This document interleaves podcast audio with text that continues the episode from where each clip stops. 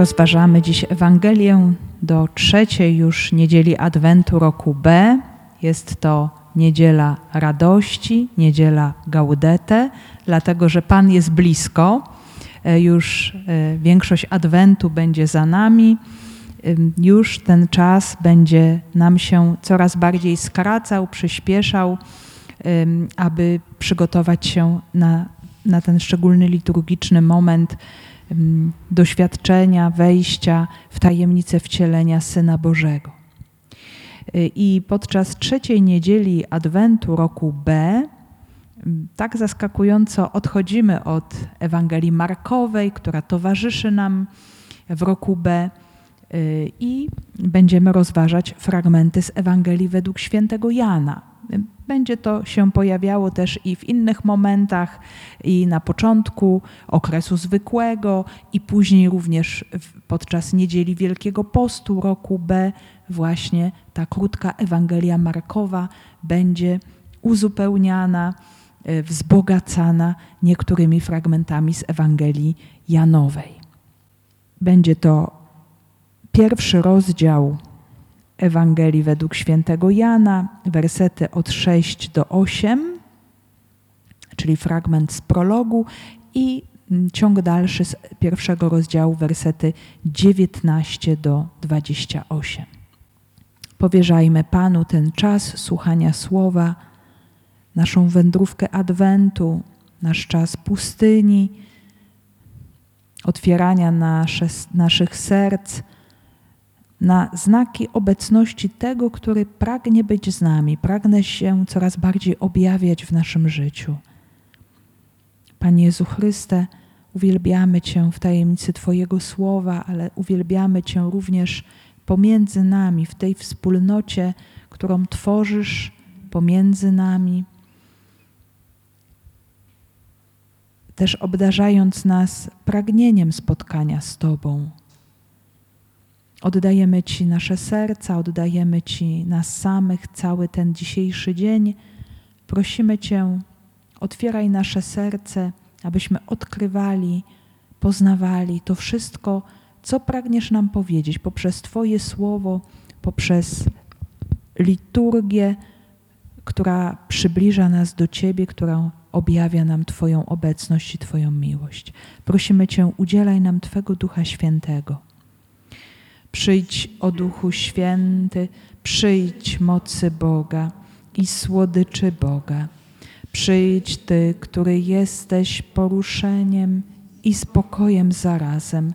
Odnów nasze męstwo, wypełnij naszą samotność pośród świata. Stwórz w nas zażyłość z Bogiem. Przyjdź, Duchu, z przebitego boku Chrystusa na krzyżu przyjdź z ust zmartwychwstałego. Z Ewangelii według świętego Jana pojawił się człowiek posłany przez Boga. Jan mu było na imię. Przyszedł on na świadectwo, aby zaświadczyć o światłości, by wszyscy uwierzyli przez niego. Nie był on światłością, lecz posłanym, aby zaświadczyć o światłości. Takie jest świadectwo Jana. Gdy Żydzi wysłali do niego z Jerozolimy kapłanów i lewitów z zapytaniem: Kto ty jesteś? On wyznał, a nie zaprzeczył, oświadczając: Ja nie jestem Mesjaszem. Zapytali go: Cóż zatem? Czy jesteś Eliaszem? Odrzekł: Nie jestem. Czy ty jesteś prorokiem? Odparł: Nie. Powiedzieli mu więc: Kim jesteś, abyśmy mogli dać odpowiedź tym, którzy nas wysłali? Co mówisz sam o sobie? Odpowiedział Jam głos wołającego na pustyni: Prostujcie drogę pańską. Jak powiedział prorok Izajasz, a wysłannicy byli spośród faryzeuszów i zadawali mu pytania, mówiąc do niego: Czemu zatem chrzcisz, skoro nie jesteś ani Mesjaszem, ani Eliaszem, ani prorokiem? Jan im tak odpowiedział: Ja chrzczę wodą. Pośród was stoi ten, którego wy nie znacie, który po mnie idzie, a któremu ja nie jestem godzien odwiązać rzemyka u jego sandała.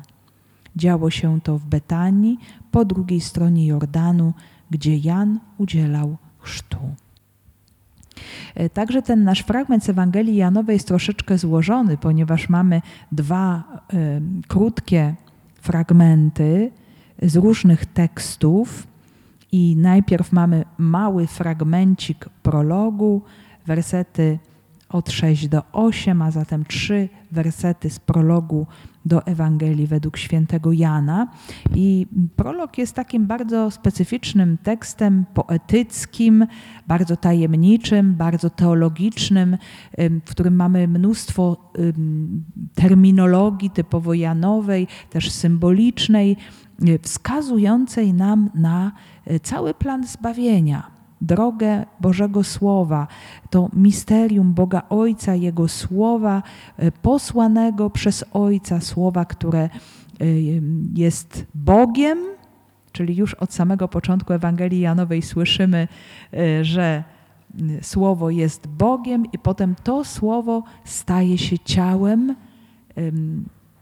rozbija namiot wśród ludzi i Mm, ale jeszcze właśnie zanim się to dokona, jest ukazane jako życie i światłość, która świeci w ciemności. I w jaki sposób to światło dociera do świata? E, dociera oczywiście poprzez tajemnicę wcielenia, ale tutaj Ewangelia Janowa pokazuje nam bardzo ważną rolę świadka. E, w ogóle świadectwo to jest jeden z istotniejszych tematów teologicznych czwartej Ewangelii, Ewangelii Janowej, pokazującą, pokazujący nam rolę e, ludzi wybranych przez Boga e, jako pośredników na drodze do wiary. Że taki jest Boży plan, Boży zamysł. On już zresztą też jest widoczny w Starym Testamencie, gdzie Bóg wybiera sobie pośredników takich, którzy właśnie dają świadectwo y, i tutaj mm, takim już świadkiem w najwyższym stopniu, ostatecznym świadkiem, który wskazuje na y, Mesjasza, już nie tylko gdzieś zapowiada, że daleko y, później w czasie on się pojawi, ale że już jest, to jest właśnie Jan Chrzciciel.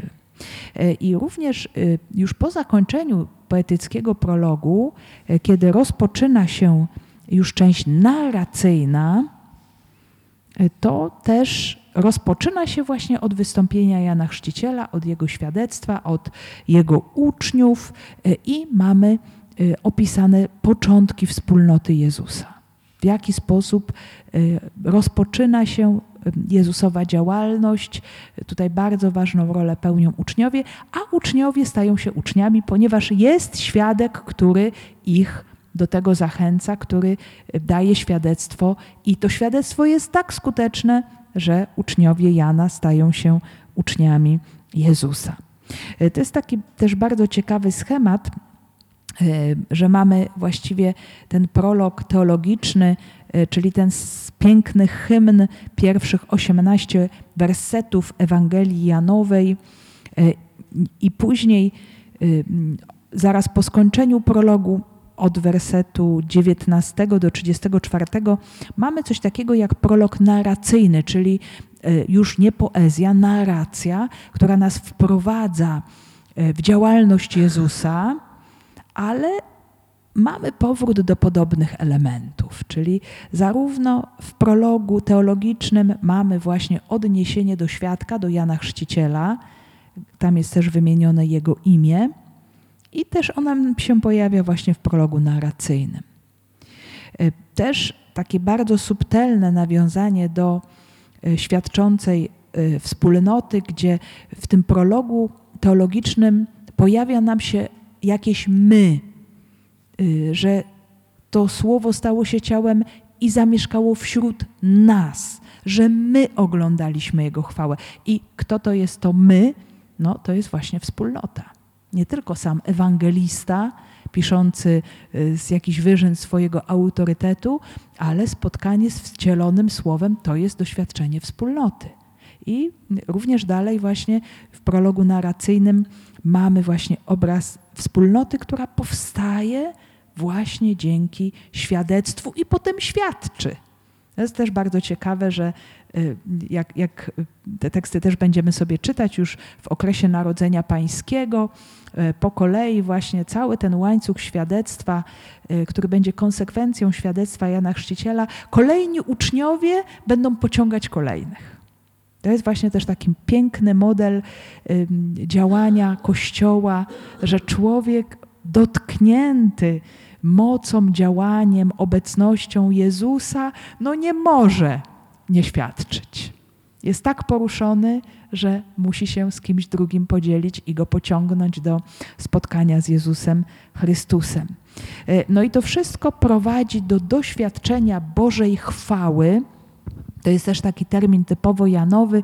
Chwała Y, to tak y, z rozumienia jeszcze ze Starego Testamentu, kawot Adonai, czyli możemy powiedzieć y, ten ciężar objawienia się jakichś mm, przymiotów Boga, gdzie właściwie człowiek nie mógł oglądać Boga twarzą w twarz, nawet jeżeli tak czytamy w Starym Testamencie, że Mojżesz rozmawiał z Bogiem twarzą w twarz, to on jednak widział jakieś elementy Bożej chwały. Bożej obecności, owszem, ale sam, sam prolog nam też powie, że Boga nikt nigdy nie widział. Objawiała się Jego chwała, Jego blask, Jego potęga, czyli to, co z Bożej obecności docierało do y, zmysłów człowieka, bo my jednak postrzegamy zmysłowo. Y, a tutaj, kiedy Słowo stało się ciałem, stało się widzialne, Bóg się zamknął w człowieczeństwie, objawił się w konkretnej osobie, w niemowlęciu, które rodzi się w Betlejem, e, oglądaliśmy Jego chwałę. I to już jest zupełnie inna chwała. To już nie był blask, to już nie był splendor, to już nie był ogień, trzęsienie ziemi, błyskawice, to jak było w Teofanii na Synaju, ale to, to była inna chwała chwała uniżenia początkowo, pokory Boga, bliskości, maleńkości, delikatności. I to uniżenie, ono szło y, coraz głębiej, coraz głębiej, aż właśnie doszło do tego szczytowego punktu uniżenia krzyża, które w Ewangelii Janowej staje się właśnie tym największym objawieniem się chwały Boga w Chrystusie bo to jest miłość Boga do człowieka. Y, Bóg, który pragnie zbawienia człowieka i uczyni wszystko, aby człowiek miał życie. I właśnie już jakąś zapowiedzią tajemnicy krzyża, tajemnicy Paschy jest to, co w prologu y, narracyjnym y, dokonuje się w Kanie Galilejskiej. Mm, ujrzeli Jego chwałę i uwierzyli w Niego Jego uczniowie. No właśnie, znak przemiany wody w wino, ale wiemy, że on zapowiada tajemnicę paschalną, krzyż, y, bo tam się objawi to najprawdziwsze wino, duchowe wino, y, czyli sam Jezus, dar Jego zbawienia, Duch Święty, Boża miłość, krew wypływająca z boku Chrystusa. To wszystko możemy tu identyfikować właśnie z tym nowym winem, y, winem godów mesjańskich, które się dokonują y, w Jezusie Chrystusie i w Jego męce. Więc to wszystko właśnie prowadzi do, do doświadczenia chwały. A ta chwała jest niezwykła, niesamowita, bo właśnie przechodzi przez tajemnicę uniżenia Boga i potrzeba dojrzeć dzięki działaniu Ducha Świętego do takiego rozumienia chwały Boga, ale też potrzeba otworzyć się właśnie na tajemnicę świadka, który swoją osobą właśnie w takie zupełnie inne, niespodziewane objawienie się Boga, chwały Bożej nas właśnie wprowadza. Pojawił się człowiek posłany przez Boga. Jano mu było na imię Przyszedł on na świadectwo, aby zaświadczyć o światłości, by wszyscy uwierzyli przez niego. Nie był on światłością, lecz posłanym, aby zaświadczyć o światłości.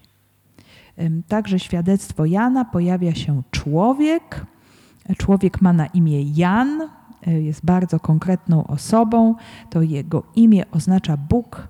Pan okazał łaskę I tak faktycznie było, dokładnie tak było w jego życiu. E, znamy tę historię z Ewangelii Łukaszowej. E, syn Zachariasza i Elżbiety. No, nie powinien był się już urodzić, nie było po ludzku szans, a jednak Bóg go chciał, Bóg go zapowiedział i przygotował właśnie do bardzo szczególnej misji. Już przepięknie też o tym czytamy w hymnie Zachariasza, Benedictus, e, a ty dziecię zwać się będziesz prorokiem Najwyższego, gdyż pójdziesz przed Panem przygotować mu drogę. To jest właśnie ta misja e, tego dziecka, później mężczyzny, który rozpoznaje dzięki obecności Ducha Świętego. My wiemy, że on jest już napełniony w łonie Matki Duchem Świętym podczas nawiedzenia. Maryja Y, po zwiastowaniu wypełniona Duchem Świętym, zacieniona nim, przynosi obecność Ducha Świętego do domu Zachariasza i Elżbiety. Elżbieta i również jej dzieci są wypełnieni Duchem Świętym i, i Jan Chrzciciel działa w mocy tego Ducha. Odkrywa Boże prowadzenie, odchodzi na pustynię i jest posłany, czyli nie działa w swoim imieniu. Ta rzeczywistość posłańca, wysłannika, e, to jest rzeczywistość bardzo obecna e, i w kontekście całej Biblii. Mamy różnych wysłanników, posłów królewskich, ale też specjalnymi posłańcami są aniołowie. No, anioł znaczy właśnie nic innego jak posłany, więc nie możemy się też dziwić, że są takie ikony wschodnie, bizantyjskie, na których Jan Chrzciciel ma skrzydła Właśnie dlatego, że on jest posłańcem. I posłaniec nigdy nie mówi w swoim imieniu, nie załatwia swoich spraw, nic dla siebie nie ugrywa. Posłaniec działa zawsze w imieniu tego, którego posyła. To później to zadanie też oczywiście przejmą apostołowie oni będą posłani, jeszcze zanim apostołowie, to również Jezus właśnie w Ewangelii Janowej jest nazwany posłanym, a Ojciec jest nazwany posyłającym. To jest jeden z terminów, uroczystych terminów wskazujących na Boga Ojca w Ewangelii Janowej, właśnie posyłający. Więc cała ta rzeczywistość wysłannika, posyłającego, no to jest też bardzo tutaj istotna sprawa, więc nie idzie w swoim imieniu. I w prologu mamy właśnie też takie niezwykłe, cudowne napięcie pomiędzy rzeczywistością światła i ciemności.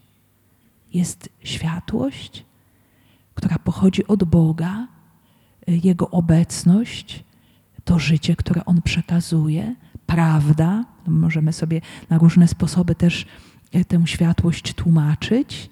Jest ciemność, która próbuje Y, to światło przezwyciężyć, światłość w ciemności świeci, ciemność nie może ogarnąć światła. Ciemność jest w jakimś sensie, możemy powiedzieć, brakiem światła. Brakiem światła. I jest właśnie taka przestrzeń y, w świecie, również w człowieku, gdzie pojawia się właśnie to zagrożenie ciemnością, gdzie ciemność próbuje stłumić światło to możemy to widzieć tak na takiej płaszczyźnie globalnej w świecie, w tym zmaganiu się sił dobra i zła, ale w każdym z nas jest właśnie ten świat, ten kosmos tego zmagania światłości z ciemnością. I właśnie tam pojawia się świadek jako pomoc. Pomoc dla każdego człowieka, ale też oczywiście pomoc dla e, ludzi swoich czasów. Więc Jan jako pierwszy właśnie doświadcza spotkania z tą światłością i zanim słowo wcielone zabierze głos, zanim się odezwie, zanim się objawi światu i, i opowie o sobie, czy zacznie objawiać Ojca, mamy właśnie tego świadka, y, który jest skierowany do wspólnoty ludzkiej takie przygotowanie, aby inni mogli uwierzyć przez Niego. Właśnie to jest cel. Świadectwo ma prowadzić do wiary, czyli do aktu przyjęcia tego, który jest zapowiadany. Oczywiście potem musi nastąpić ta rzeczywistość osobistego doświadczenia. Y, świadectwo świadka nie wystarczy, to jest tylko pierwszy etap. I my to możemy oglądać na bardzo różnych etapach y, Ewangelii Janowej, gdzie świadek wprowadza, zachęca, na przykład Samarytanka, idzie, ogłasza, świadczy, jest dosłownie nazwana kobietą świadczącą, ale później mieszkańcy miasteczka, yy, mieszkańcy Sychar, Sychem przychodzą do Jezusa i wchodzą w osobiste doświadczenie. Więc yy, to nie chodzi o to, że yy, spotkanie ze świadkiem już nam załatwia wszystko. Nie, świadek jest tutaj właśnie taką pomocą pomocą, która ma zachęcić, ma zwrócić uwagę, ma podzielić się tym swoim doświadczeniem, żeby wzbudzić w innych właśnie to pragnienie, że ja też tak chcę. Ja też się chcę spotkać z tym, który jest światłością. Właśnie wiara to jest oświecenie. Wiara to jest mm, taki duchowy wzrok. Ewangelia Janowa bardzo mocno to pokazuje już w późniejszych rozdziałach, kiedy człowiek zaczyna widzieć świat inaczej, kompletnie inaczej. Y, tutaj na zewnątrz dzieją się bardzo różne rzeczy, a człowiek, któremu otwierają się oczy pod wpływem światła wiary, widzi coś więcej. To jest właśnie tak niesamowicie zachęcające y, w tymże świadectwie, że że właśnie, że ten świadek budzi coś, porusza, zachęca, intryguje i pociąga właśnie innych też do tego y, doświadczenia.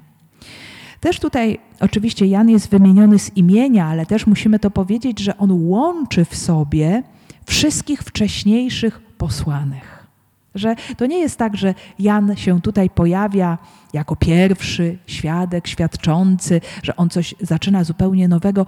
On jest po prostu w tym łańcuchu świadectwa, które już trwa bardzo długi czas, właśnie od Mojżesza, przez proroków, mędrców, i właśnie te poszczególne posłania doprowadzają już do tego ostatecznego, do tej y, szczytowej y, historii, tego wydarzenia, pełni czasów, kiedy Bóg staje się człowiekiem.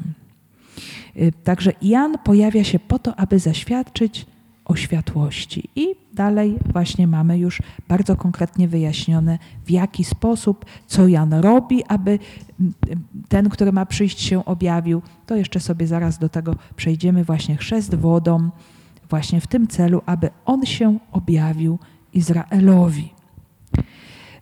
Także przez świadectwo jednego inni mają przyjąć światłość właśnie w akcie wiary. Taki jest cel przyjścia Jana.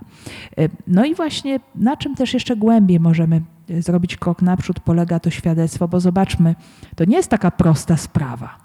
My dziś już mamy 20 wieków chrześcijaństwa, teologii, bardzo mądrych traktatów, sposobów wyjaśniania Boga ludzkimi słowami i cały czas musimy powiedzieć, że robimy to z ogromnym trudem, bo bardzo często mówimy słowami z tego świata o tym, który jest, który nas przekracza. Owszem, tutaj ogromną pomocą jest fakt, że Bóg się stał człowiekiem i że my możemy o nim mówić również przez analogię, czy przez wprost, przez ludzkie kategorie, ale jednak pod każdym względem tajemnica Boga wcielonego przekracza nasze rozumienie. Więc mm, Jan nie będzie y, świadczył w taki sposób, że nam da definicję, że nam wytłumaczy, ale y, zaprosi do przyjęcia światłości w akcie wiary.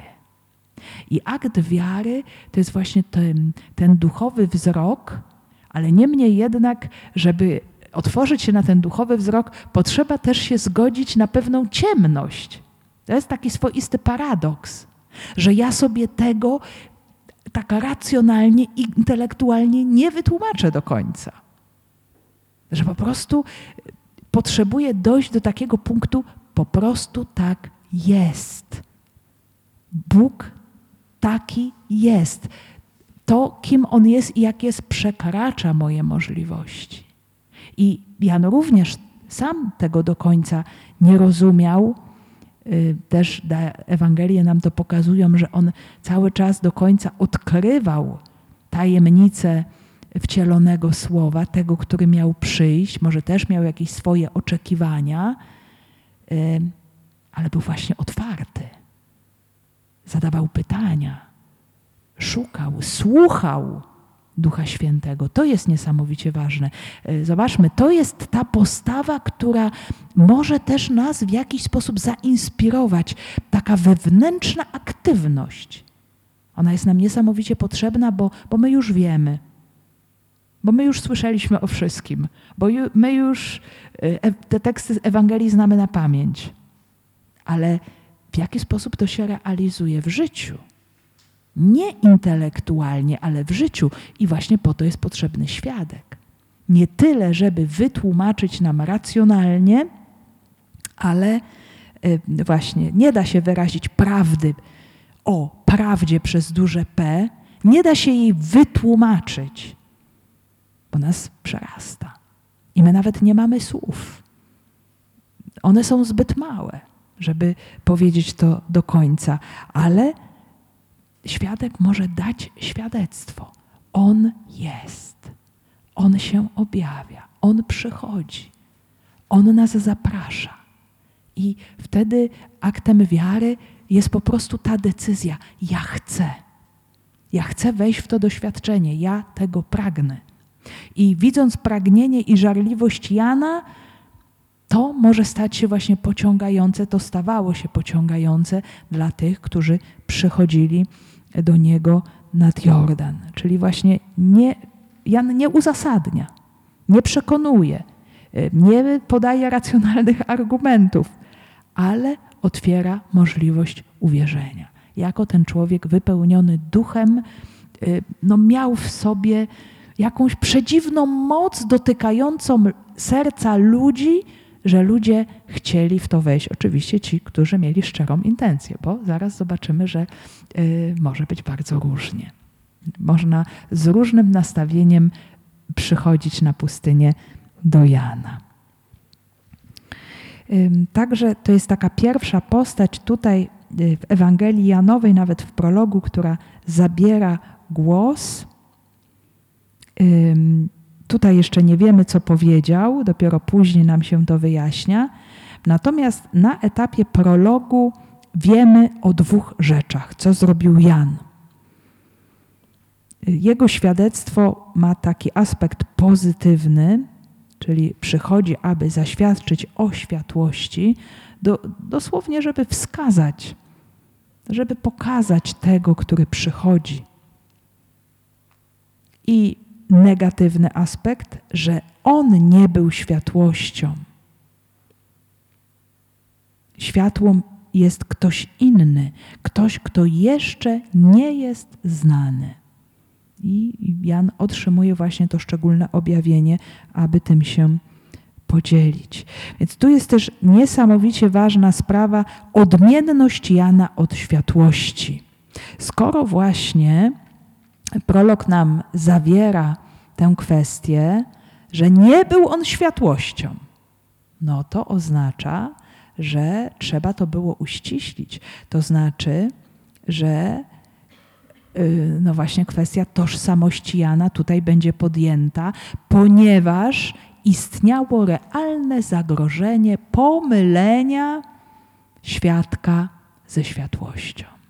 Właśnie koncentracji na świadku, na tym tylko, który mówi w imieniu posyłającego, który daje świadectwo, ale który sam tą światłością nie jest. I e, potem też czytamy w Ewangelii właśnie o Janie, że on był również właśnie lampą, która płonie i świeci.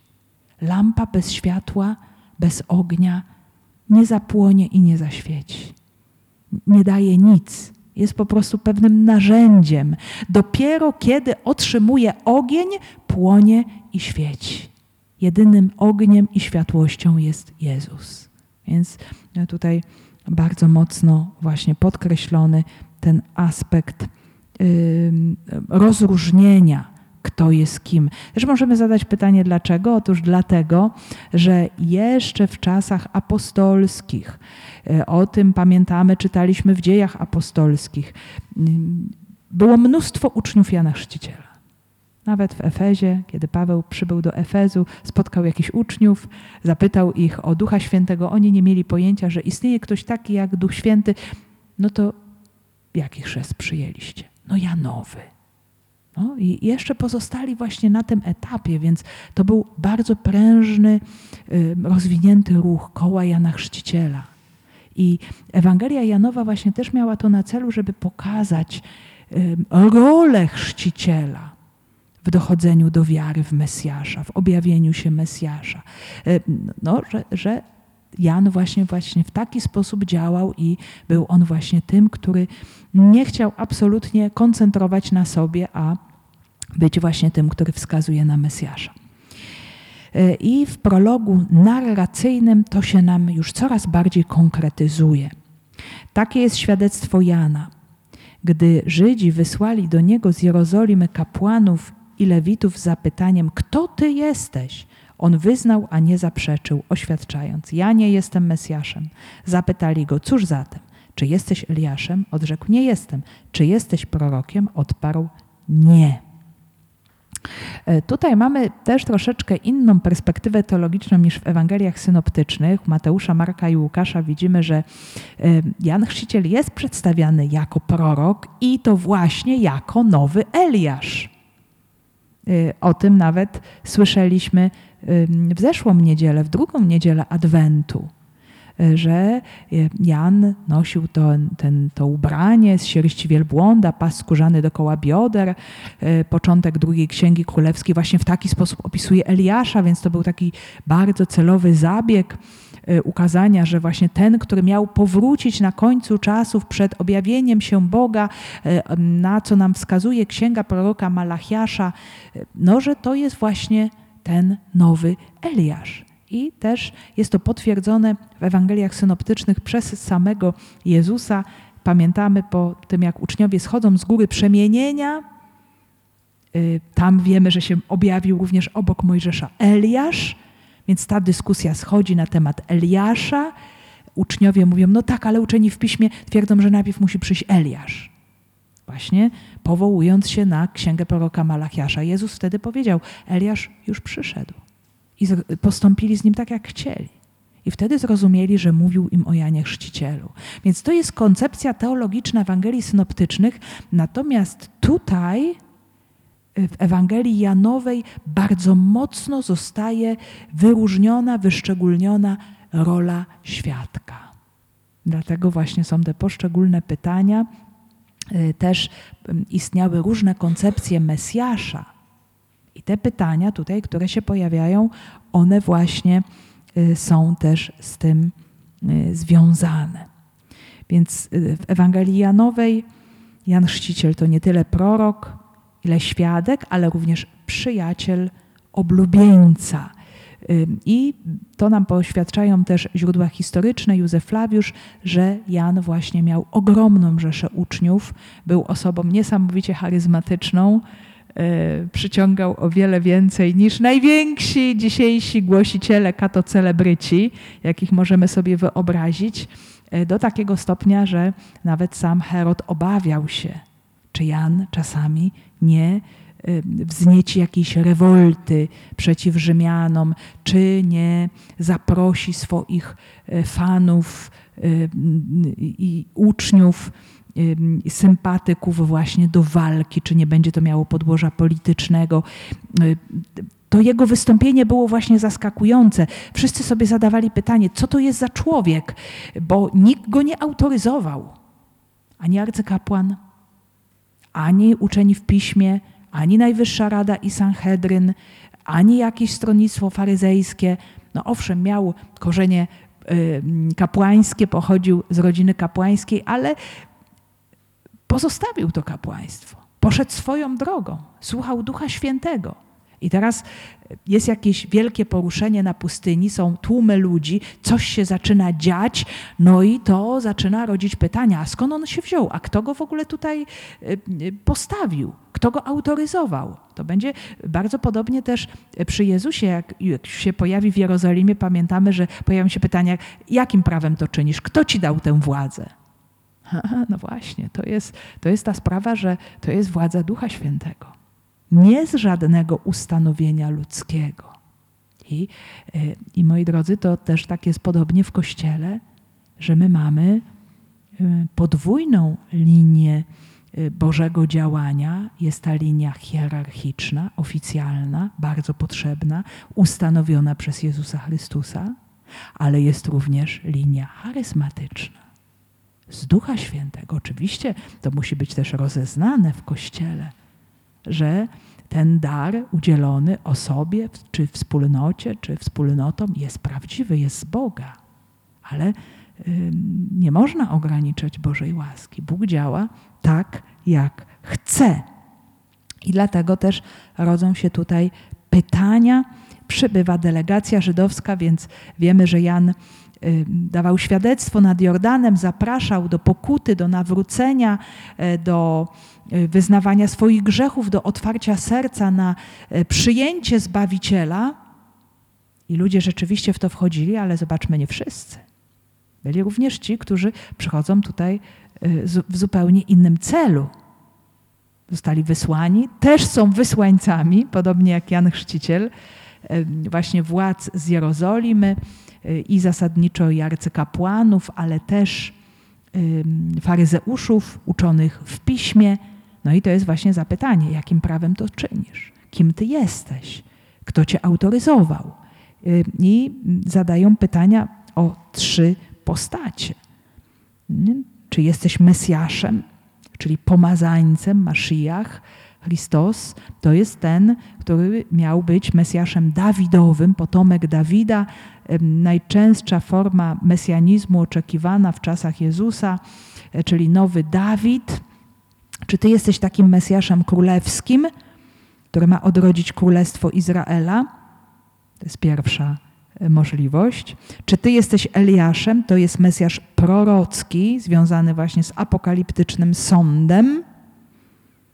No i trzecia postać. Czy ty jesteś prorokiem? E, to jest bardzo też ciekawa sprawa, bo prorok może nam się kojarzyć z jakimś prorokiem piszącym jakieś orędzie, czy głoszącym orędzie, natomiast w taki sposób prorok y, był nazywany Mojżesz w tradycji żydowskiej i to się wiąże y, z zapowiedzią mesjańską obecną w Księdze Powtórzonego Prawa 18:15. Pan Bóg wzbudzi ci proroka takiego jak ja, mówi Mojżesz, jego będziesz słuchał. Czyli nowy Mojżesz, nowy prawodawca ten, który dokona nowego eksodusu, tak jak Mojżesz dokonał właśnie wyjścia z ziemi egipskiej, to, to wyzwolenie się y, dokona w nowy sposób w czasach mesjańskich. Więc mamy takie trzy formy mesjanizmu, różne, mające różne też podejście, założenia, więc ci ludzie wiedzą, że no, może my tego nie rozumiemy, ale może właśnie tutaj y, przynależysz do jakiejś nacji, może z czymś się tutaj identyfikujesz, no i okazuje się, że nie. Jan trzykrotnie mówi, że nie jest, że nie jest ani Mesjaszem Dawidowym, ani Mesjaszem prorockim, ani Mesjaszem na wzór Mojżesza. To jest też bardzo ciekawe i bardzo trudne do zrozumienia, e, tak czytając wprost, ta odpowiedź Jana, e, kiedy on właśnie wyznał, a nie zaprzeczył. No jak to nie zaprzeczył, skoro zaprzeczył, mówiąc nie jestem, tak powiemy. Co, o co tutaj chodzi? Otóż owszem, powiedział nie jestem i to było jego wyznanie, ale jednocześnie nie było tam takiego gorączkowego zaprzeczania, ponieważ w czasach Jezusa, zdaniem rabinów, Mesjasz, jak się pojawi, to będzie zaprzeczał. I im bardziej będzie pytany o swoją mesjańską tożsamość, tym bardziej będzie zaprzeczał i mówili rabini żydowscy, to będzie znak, że to jest Mesjasz. A zatem Jan nawet nie chce w najmniejszym stopniu poddać się takim sugestiom, że on właśnie strasznie usilnie zaprzecza po to, żeby być uznanym za Mesjasza. Zobaczmy, zero uzurpacji, Zero najmniejszej sugestii, wybierz mnie, wybierz mnie, ja jestem wspaniały, popatrz na mnie, y, ja tutaj jestem kimś. Całkowite ukrycie się. Nie dać żadnej najmniejszej sugestii, y, że to chodzi o mnie w całej tej historii. Nie chodzi o mnie.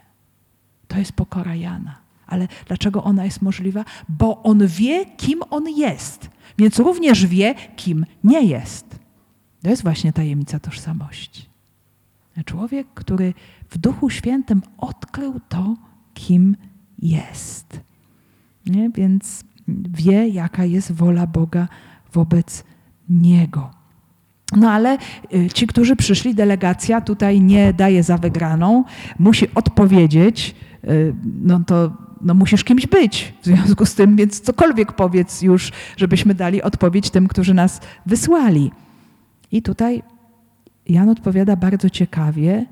Y, język polski też to tutaj próbuje jakoś oddać, bo tam nie pojawia się w ogóle czasownik, nie pojawia się czasownik ja jestem. Dosłownie tam ten tekst brzmi ja głos. Więc jam głos wołającego na pustyni. Dlaczego Jan odpowiada w taki sposób? Bo w Ewangelii Jana jedyny ten, który mówi ego eimi, ja jestem, to jest Jezus. I to ja jestem pokazuje, On naprawdę jest bo jedynym tym, który jest w rzeczywistości, jest tą, tym istnieniem, jak mówi teologia, koniecznym, bytem koniecznym, jest Bóg. My istniejemy o tyle, o ile Bóg nas zapragnął powołać do istnienia i On nam udziela życia ze swego nieskończonego istnienia. To Bóg jest istniejący, będący, więc to określenie, ono przynależy Synowi Bożemu. I Jana nawet nie ośmiela się powiedzieć, ja jestem, bo te słowa w najwyższym stopniu przynależą do Jezusa, tylko mówi, ja głos, jam głos wołającego na pustyni. W najmniejszy sposób nawet nie przesłania sobą Y, Mesjasza. Jam głos wołającego na pustyni, prostujcie drogę pańską, jak powiedział prorok Izajasz. To jest akurat wspólne dla e, wszystkich ewangelistów, odniesienie do 40 rozdziału e, Księgi Izajasza, werset trzeci. To zaproszenie do powrotu z wygnania, z Babilonii do miasta świętego, przejście z ziemi nieczystej do ziemi obiecanej, do świętego miasta. E, było wiele trudności, problemów z tym powrotem, stąd były wielkie zachęty, zaproszenia, aby uwierzyć i wyruszyć w drogę. I oczywiście część wróciła, ale tylko ciałem. I tak naprawdę w czasach Jezusa wielu nauczycieli żydowskich uważało, że ta duchowa droga powrotu, ona się nie dokonała, że naród nie został przemieniony, że coś się dokonało tylko zewnętrznie, ale nie wewnętrznie. I dlatego potrzeba wrócić na pustynię i tak jakby wejść do tej ziemi obiecanej na nowo. I dlatego Jan jest na pustyni, i dlatego jest nad Jordanem tym granicznym miejscu, gdzie właśnie Izrael wchodził do ziemi obiecanej pod wodzą Jozułego. Że to się ma jakoś dokonać w nowy sposób. Taki bardzo świadomy, że nie chodzi tutaj o podróż geograficzną z Iraku do, y, do Izraela, ale chodzi właśnie, już patrząc kategoriami współczesnymi, ale chodzi o to, aby y, coś się zmieniło wewnątrz w człowieku właśnie, żeby przekroczyć pewne granice duchowe, pewnej właśnie wewnętrznej zmiany. I, I do tego właśnie zaprasza Jan, i dlatego właśnie jest tutaj, i dlatego zaprasza do, do tego zanurzenia się w, w wodach Jordanu, co ma być właśnie znakiem przygotowania, gotowości, otwarcia, aby ta wewnętrzna zmiana się dokonała. Tak jak Bóg był obecny podczas drogi, wędrówki, tak jeszcze bardziej będzie obecny teraz, będzie ta jego nadzwyczajna interwencja, jak prowadził Izraela z Egiptu podczas pierwszego eksodusu. Tak objawi się teraz i do tego przejścia po prostu potrzeba się przygotować.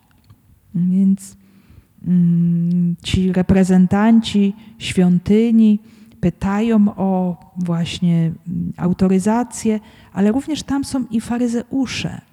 Więc próbują właśnie gdzieś zakwalifikować Jana. No, w jakiej części judaizmu ty jesteś? Kim ty jesteś? Ten judaizm czasów Jezusa był niesamowicie zróżnicowany. Tych stronnic było bardzo wiele. I co ciekawe, też było bardzo wielu ludzi, którzy mienili się być Mesjaszami.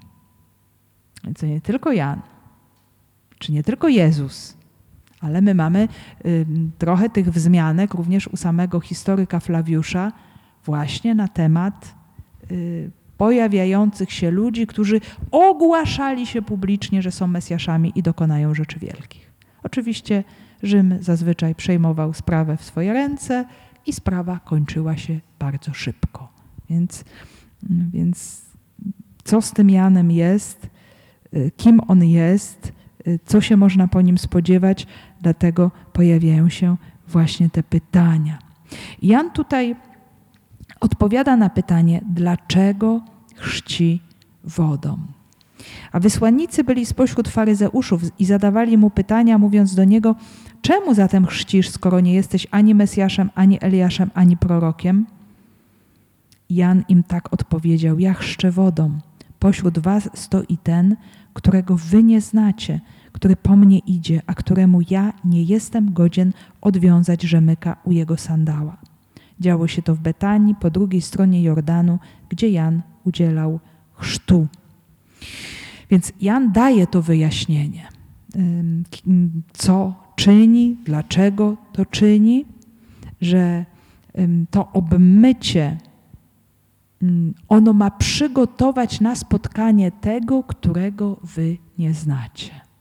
Czyli on ma taką intuicję, świadomość tego, że ten, który się objawi, Jezus, Syn Boży, on będzie zupełnie inny. On przekroczy wszelkie wyobrażenia, oczekiwania ludzi. Że zobaczmy, każdy gdzieś ma jakieś swoje próby, oczekiwania, jaki powinien być Bóg, jak powinien działać w moim życiu, czego ja bym się chciała spodziewać. To również nas dotyczy. A Jan mówi bardzo konkretnie: Wy go nie znacie. Dlatego może też nie potrafią rozpoznać, kim jest Jan. Nie mają właśnie tego ducha, który daje to poznanie. Więc, mm, więc po to, żeby pomóc rozpoznać niestandardowe działanie Jezusa, potrzebne jest najpierw rozpoznać, czy wejść, czy być posłusznym wobec tego, że Bóg działa poprzez swojego posłańca, czyli poprzez Jana. To jest właśnie jakaś konsekwencja, która jest niesamowicie ważna. Bo potem sam Jezus też to bardzo wyraźnie podsumuje. Y, właśnie wobec tych autorytetów religijnych, teologów ówczesnych, faryzeuszów uczonych w piśmie, konkretnie powie: Udaremniliście zamiar Boży wobec Was. Nie przyjęliście nauczania Jana. I tak samo nie przyjęli później osoby Jezusa. Kiedy pojawił się Jan, nie je i nie pije, zły duch go opętał, mówią o nim. Przychodzi Syn Człowieczy, je i pije, żarłok i pijak, przyjaciel celników i grzeszników. Czyli można ciągle to działanie Boga kontestować. Nie tak, nie teraz, nie w taki sposób, nie podoba mi się. I choćby Bóg robił niewiarygodne rzeczy w życiu człowieka, można być cały czas na nie, bo ciągle mi coś nie pasuje, bo ciągle mi się coś nie podoba, bo Bóg ma spełniać moje oczekiwania. I dlatego Jan tak delikatnie mówi: Chrzczę, bo stoi ten, którego wy nie znacie. I potrzeba przyjąć ten pokorny znak chrztu, aby później przyjąć ciąg dalszy. Zobaczmy, jakie to jest ciekawe. My Boga poznajemy stopniowo pomału. Nie przyjmuje ten dar, kolejny dar, kolejne światło, stopniowo. Nie? Więc to jest, to jest właśnie y, tutaj bardzo ważne i to było bardzo ważne w historii Jana i tych ludzi, którzy przychodzili do niego, bo właśnie Jezus wykraczał poza te wszystkie oczekiwania i trzeba było przejść tę pokorną drogę, aby na te dary Boże się otworzyć. No i oczywiście ten Jan chrzci wodą, czyli jest to właśnie to zewnętrzne obmycie. Nie ma tutaj mowy też Y, że Jezus będzie chrzcił Duchem Świętym, jeszcze na razie to się dopiero pojawi później, już po samym spotkaniu Jana z Jezusem nad Jordanem, które się dokonało zapewne w kontekście chrztu Jezusa, chociaż Ewangelia Janowa w ogóle o tym wydarzeniu nam nie mówi, bardzo tajemniczy sposób, mówi tylko o jakimś niezwykłym objawieniu od Ojca, które otrzymuje chrzciciel i daje świadectwo. Właśnie tutaj to świadectwo Jana jest takie też niezwykłe, bo, y, bo tam, gdzie u synoptyków pojawia się głos Ojca, to w Ewangelii Janowej jest głos Jana Chrzciciela. Ojciec posługuje się aż do takiego stopnia, podkreśla tę rolę świadka, posługuje się Janem Chrzcicielem, żeby ogłosić wobec tych, którzy są nad Jordanem, oto baranek Boży. To jest właśnie ten oczekiwany Mesjasz. To On przynosi Ducha Świętego, bo nad Nim zobaczyłem Ducha Stępującego. On będzie was chrzcił, czyli zanurzał w Duchu Świętym, przemieniał was od wewnątrz, dokonywał tego, co jest zupełnie niemożliwe. A Jan jest właśnie tylko tym świadkiem. Y, tym, który chociaż fizycznie wcześniej rodzi się przed Jezusem, to jednak Jezus przewyższa go godnością, a Jan właśnie jawi się jako ten sługa niegodny obmywać jego stóp. Y, I jest tutaj mowa o tym sandale, o rozwiązywaniu rzemyka u sandała mm, Jezusa.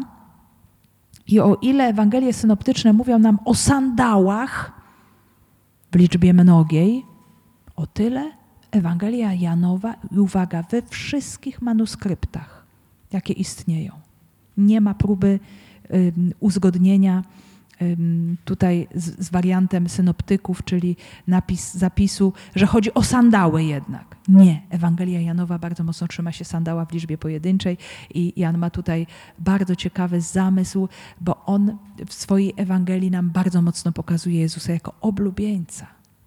Oblubieńca ludu, czyli jako Boga, bo to Bóg był oblubieńcem Izraela.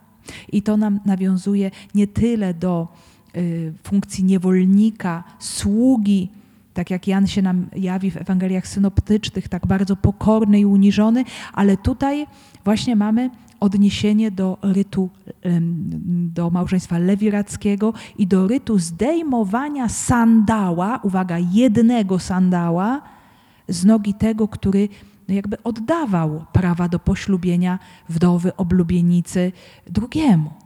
Jan mówi: Nie, ja tego sandała nie zdejmę, nie mam prawa, bo tylko on jest tym oblubieńcem. Czyli wszyscy uczniowie, cały lud Izraela nie ma iść ostatecznie za Janem, ale za Jezusem, bo oblubienicą jest lud. Tak jak to było w przypadku przymierza synajskiego, to były zaślubiny na pustyni, że to nie jest przypadkowe, że Jan jest tutaj na pustyni, bo to jest miejsce zaślubin pomiędzy Bogiem i Jego ludem. I Jan tutaj do tego powraca, bo Jezus się objawi na pustyni, tu będzie chrzest, potem jeszcze będzie wracał y, po kuszeniu również przez pustynię i już pojawią się uczniowie, którzy pójdą za Jezusem, którzy będą chcieli go poznać. Właśnie dlatego, że Jan da im o tym świadectwo. Więc mm, to jest to niezwykły, cudowny obraz pokazujący nam Jezusa jako tego, który poślubia człowieka, poślubia wspólnotę, czyli mu się całkowicie oddaje. I w kontekście Ewangelii Janowej tą przestrzenią zaślubin jest krzyż. Wtedy, kiedy oblubieniec jest zabrany. O tym nam mówi też Ewangelia, Ewangelie synoptyczne, Ewangelia Marka. W kontekście pamiętamy wypowiedzi o poście że wtedy będą pościć, kiedy oblubieniec będzie zabrany, bo goście weselni nie mogą pościć, dopóki Pan młody jest z nimi. Gdzie był zabrany oblubieniec? No my już wiemy, no tak, no Jezus będzie zabrany na ukrzyżowanie, ale w kontekście zaślubin, moi drodzy, oblubieniec był zabierany z miejsca, gdzie się wszyscy bawili, do komnaty zaślubin gdzie dochodziło do zjednoczenia oblubieńca z oblubienicą, gdzie się spotykali w intymności po raz pierwszy. Zobaczmy, Jezus jest zabrany, aby być ukrzyżowany. I to jest jego komnata, jego łoże małżeńskie. To powie bardzo wyraźnie święty Augustyn w swojej homilii. Więc to jest to miejsce tych niezwykłych zaślubin. I wszystko w Ewangelii Janowej będzie krążyć wokół tego. Tych metafor małżeńskich mamy, mamy sporo, mamy bardzo dużo, a wszystko zaczyna się właśnie od świadectwa przyjaciela oblubieńca, Jana Chrzciciela. Tak, jest tak bardzo ważne, bo pokazuje nam, że spotkanie z Bogiem każdego człowieka dokonuje się w miłości. Miłość oblubieńcza jest tą wyjątkową miłością, gdzie druga osoba jest, jest jedyna, jest wyjątkowa, jest ukochana, najważniejsza. I tak Bóg w Chrystusie patrzy na każdego z nas. I do takiej relacji, do takiej bliskości, wyłączności w naszej wierze, tej wierności w naszej wierze, yy, Bóg w Chrystusie nas zaprasza. A Jan Chrzciciel o tym daje nam daje nam właśnie świadectwo. Więc jedynym oblubieńcem, którym przychodzi, aby poślubić tę wspólnotę, jest właśnie ta symbolika prawa lewiratu, poślubienia wdowy, jest właśnie Jezus. Jan Chrzciciel tego sandała nie rozwiąże, nie przejmie tego prawa do poślubienia oblubienicy. Y, także to nam się przepięknie łączy właśnie to zaprzeczenie Jana, takie możemy powiedzieć, no właśnie nie zaprzeczył, ale jednocześnie zanegował y, możliwość bycia Mesjaszem, mm, objawił swoją tożsamość jako tego, który y, daje świadectwo, który jest głosem i jednocześnie tego, który mm, nigdy nie będzie konkurentem dla Jezusa właśnie w tej w tym wymiarze przejęcia ludu, poślubienia ludu przez Mesjasza. I miejsce to Betania za Jordanem, to nie jest ta Betania przyjaciół Jezusa, właśnie za Jordanem, tam gdzie naród Izraela wchodził do ziemi obiecanej. Tu jest podkreślenie właśnie tego zupełnie nowego wymiaru historii, która się rozpoczyna nowego rozdziału przymierza, która się realizuje w Jezusie Chrystusie.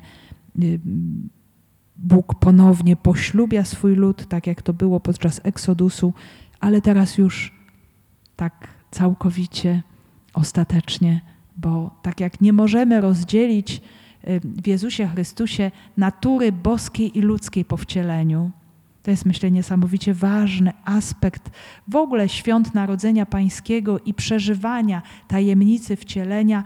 Osoba Jezusa Chrystusa, prawdziwego Boga i prawdziwego człowieka, to jest obraz zaślubin, które się dokonują pomiędzy bóstwem i człowieczeństwem. Zobaczmy, te dwie natury są nierozdzielne w Synu Bożym nie możesz rozłączyć, nie możesz rozdzielić. To jest właśnie ta więź najintymniejsza, która się właśnie objawi w miłości Boga wcielonego do każdego z nas, do, do, bo każdy ochrzczony jest poślubiony Bogu w tajemnicy chrztu i nic nie jest w stanie, żadne wykluczenie, odejście, żaden grzech nie jest w stanie ze strony Boga y, rozdzielić, zanegować, wymazać tej cudownej więzi, jaką jest y, poślubienie, te zaślubiny, które się dokonały między nami a Jezusem Chrystusem, Bogiem wcielonym w tajemnicy naszego chrztu. No właśnie, jak to słowo odnosi się teraz do nas? Tu się pojawiają takie dwa bardzo ważne tematy. No tych tematów jest więcej, ale wypływają nam tematy tożsamości i świadectwa. I widzimy, że Jan Chrzciciel był bardzo świadomy tego, kim jest i tego, kim nie jest. I to też jest taka zawsze pokusa.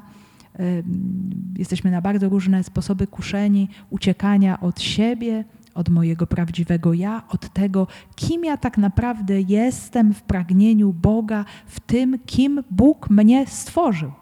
I właściwie całe nasze życie to jest taka wędrówka odkrywania prawdy o nas. Y, moi drodzy, jedyna przestrzeń spotkania z Bogiem możliwa dla nas to jest nasze życie. Prawdziwe. Nie wymyślone, nie życzeniowe, ale to, które ja naprawdę mam, które Bóg mi dał. I jeżeli ja nie przeżywam prawdy o sobie, nie żyję przy sobie w prawdzie, ja się mogę ciągle z Bogiem rozmijać. Ja go mogę nie rozpoznawać. Ja się ciągle mogę męczyć yy, i żyć tylko pewnymi pozorami pobożności bo Bóg przychodzi do mnie prawdziwego. On jest we mnie i tam chce mnie spotkać. Więc to jest pytanie, zaproszenie o naszą tożsamość. Zobaczmy, jakie to jest piękne. Bóg staje się człowiekiem po to, abyśmy my mogli stać się boscy, ale też, żebyśmy stali się prawdziwymi sobą. Bo tylko tam spotkamy się z Bogiem, wewnątrz siebie. Kto ucieka przed sobą, ucieka również przed Bogiem, który żyje we mnie. Nie? To jest bardzo, myślę, ciekawa rzecz. Czy wiem, kim jestem? Czy jestem świadomy tego, w jaki sposób, do czego Bóg mnie stworzył, do czego mnie zaprasza, do czego mnie wzywa? Czy na tę moją tożsamość i obdarowanie ja odpowiadam?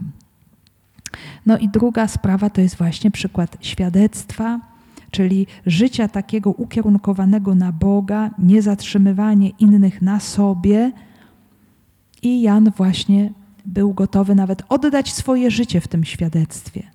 Jak ja się otwieram na świadectwo, no, przez które Bóg do mnie przychodzi, przez różnych świadków, a może też ja jestem świadkiem, mam stawać się świadkiem dla innych. Więc to takie jest zawsze obopólne, bo zobaczmy, właśnie Jan stał się świadkiem dla uczniów i potem uczniowie dla siebie nawzajem pociągali jeden drugiego, przyprowadzał do Jezusa i również właśnie wchodzili w tę rolę świadczących. I również uczennice Jezusa też świadczyły o tym spotkaniu, o tym doświadczeniu.